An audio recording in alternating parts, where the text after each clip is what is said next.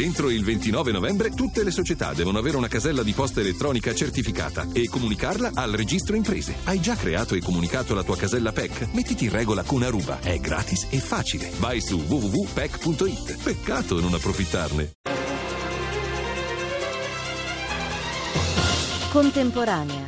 Leggere, raccontare, riflettere. Di Ennio Cavalli.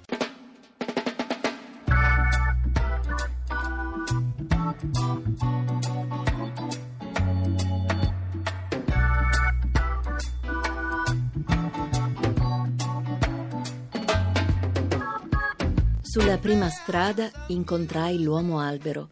Mi disse: C'è una foresta ovunque si cerchi, in ogni sedia, in tutti i cerchi. Una foresta ci spia dentro ogni libro, su ogni via. Così l'uomo albero mi donò la fantasia e quando riposai nel suo letto altri sogni sbocciarono dal mio petto.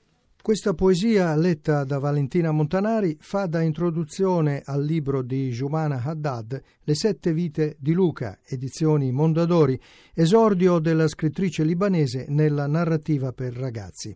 La prima vita di Luca non è quella di un bambino, è quella di un albero, un albero dell'Amazzonia, il Capoc. La sua storia comincia così. A guardarlo sembrava un bambino come tutti gli altri. Pesava 4 kg e 300 grammi, sorrideva sempre, tranne quando aveva sonno, e i suoi straordinari occhi verdi avrebbero suscitato l'invidia dello smeraldo più verde del mondo. Ma in realtà Luca era un capoc. Nessuno lo aveva intuito, nemmeno sua madre, che l'aveva partorito con gran fatica per via della sua testa enorme. Lui ovviamente lo sapeva benissimo che era un capoc, ma non poteva raccontarlo a nessuno perché da neonato Luca non riusciva ancora a parlare. E a dirla tutta, non aveva neanche voglia di raccontarlo perché temeva l'inevitabile reazione della famiglia. Il capoc era un albero eccezionale, imponente, conosciuto da migliaia di anni. Luca diventò alto 62 metri e mezzo, con il suo tronco massiccio che raggiungeva i tre metri di diametro e i suoi rami solidi, ricoperti di lunghe foglie e spine robuste. Era fortissimo, capace di resistere al calore del sole e alla rabbia del vento. Ed era altruista e coraggioso.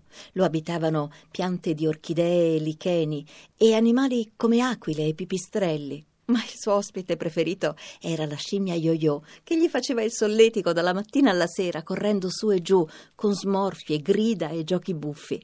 Luca ospitava uccelli strani, faceva ombra a piante piccoli e giovani alberi che vivevano nel sottobosco e produceva centinaia di frutti. Ma non solo, produceva anche 20 kg di fibre all'anno e la sua fibra era la più leggera di tutte, liscia e suadente come la seta.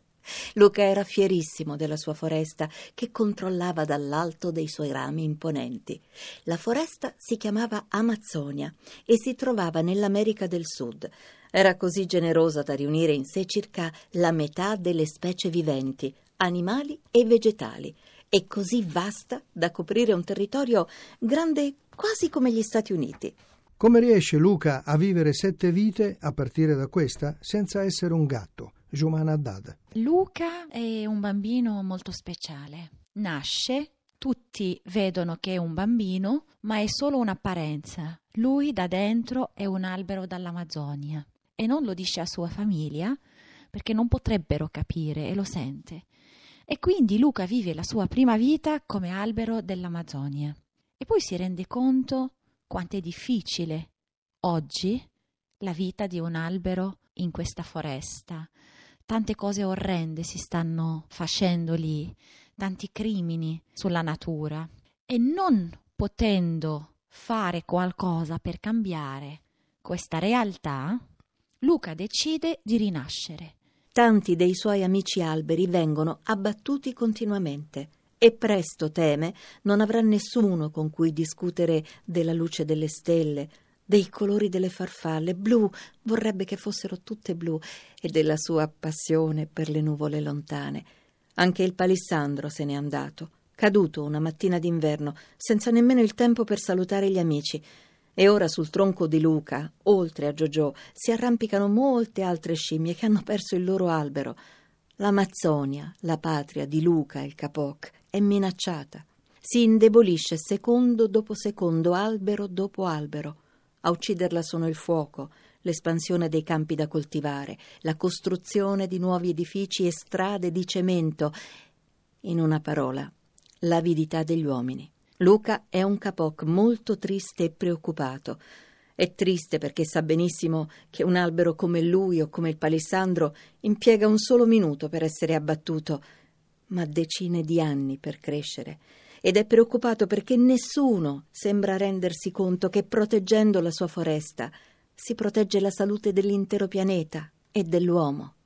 Insomma, Luca il Capoc è infelice e siccome da semplice albero dell'Amazzonia non può farci niente, nonostante tutta la sua forza e maestosità, ha soltanto una soluzione davanti a sé, trasformarsi e diventare altro, più forte, più maestoso.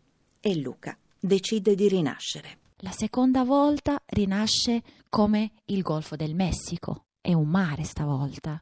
E anche lì c'ha tanti problemi.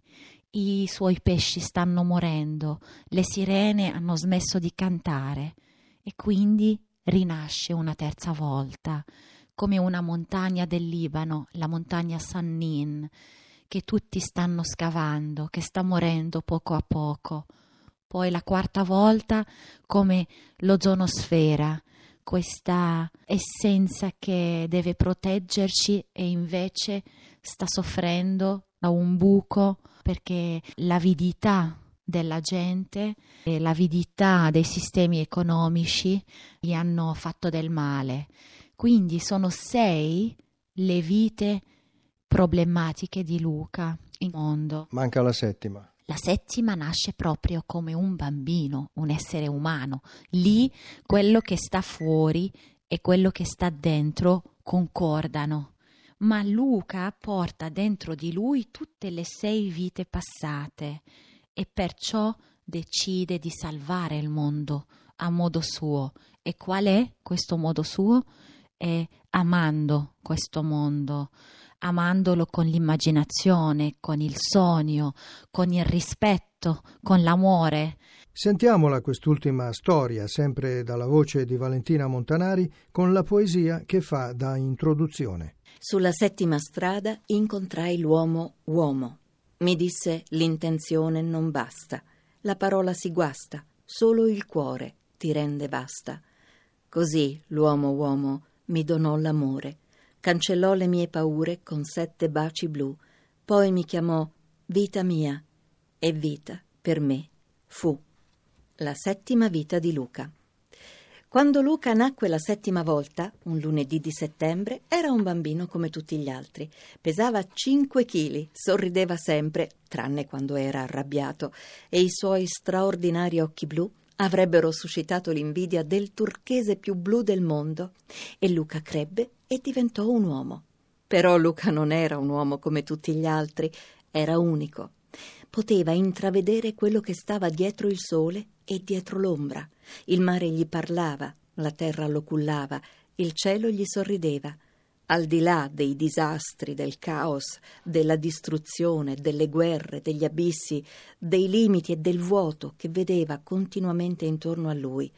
E le piante lo accarezzavano, gli animali lo proteggevano e le montagne gli facevano ombra, al di là dell'egoismo, dell'avidità, dell'avarizia, dell'indifferenza, della violenza e dell'odio che sentiva continuamente intorno a lui.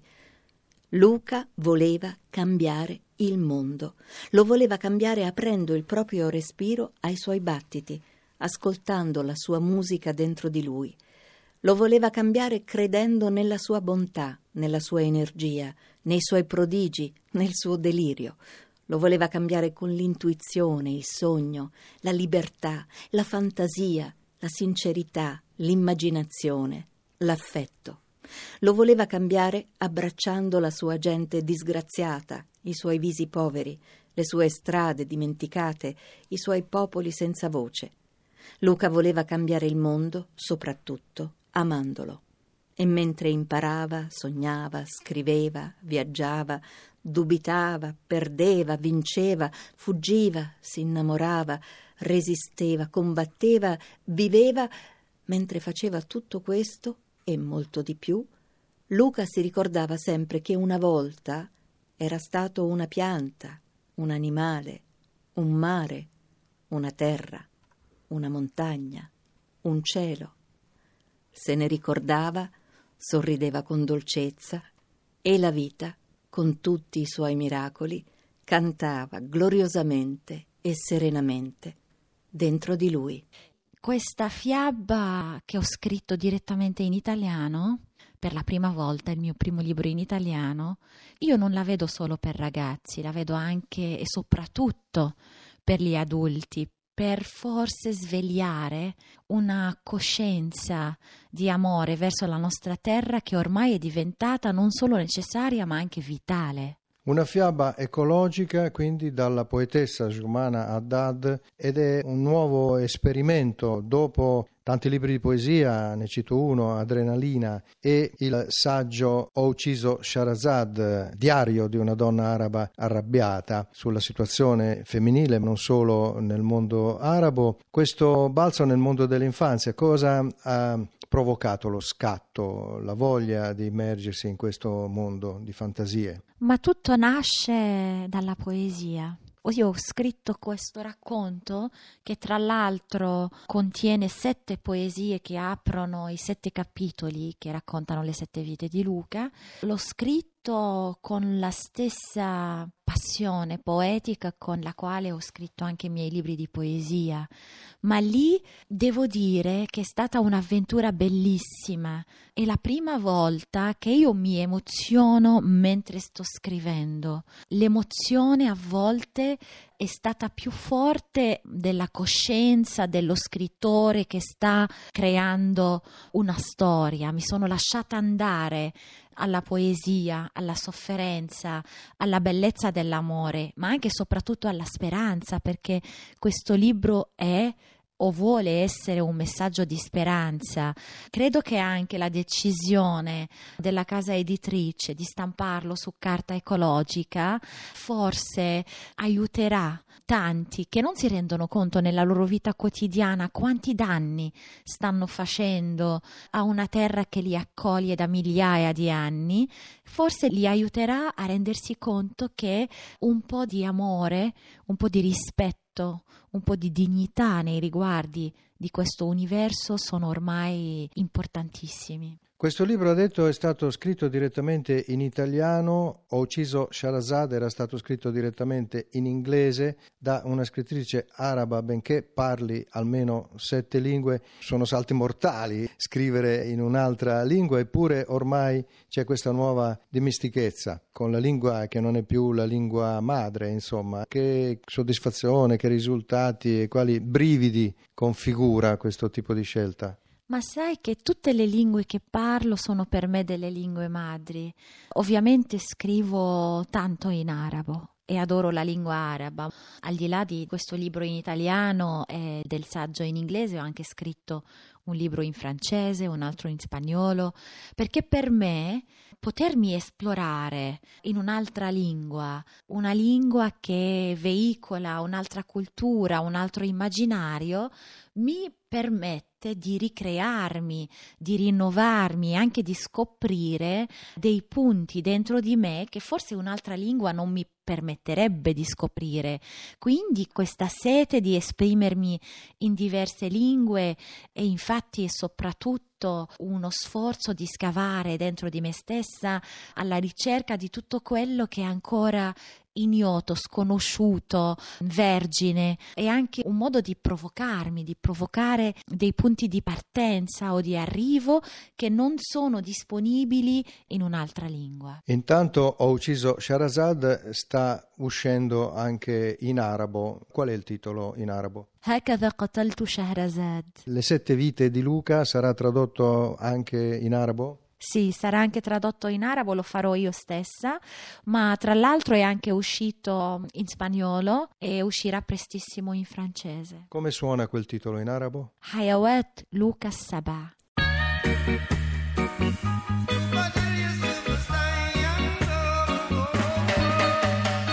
Grazie dell'ascolto da Ennio Cavalli.